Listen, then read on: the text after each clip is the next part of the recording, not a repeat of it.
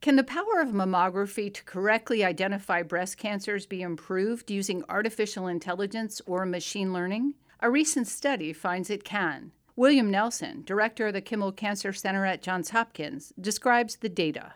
This was Google's play to look at mammography they end up having a data set of 28,000 mammographic images. The upshot of it was in the US, the false positive rate was reduced from 5.7% to 1.2%, saying that this looked like it could be breast cancer and it turned out not to be. The false negative rate was reduced by 9.4% down to 2.7%, which is saying this doesn't look like breast cancer even though it was.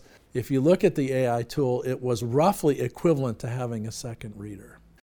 Nelson says images are among the most suitable for interpretation by artificial intelligence, and he expects that to extend into other forms of cancer, such as melanoma and other skin cancers.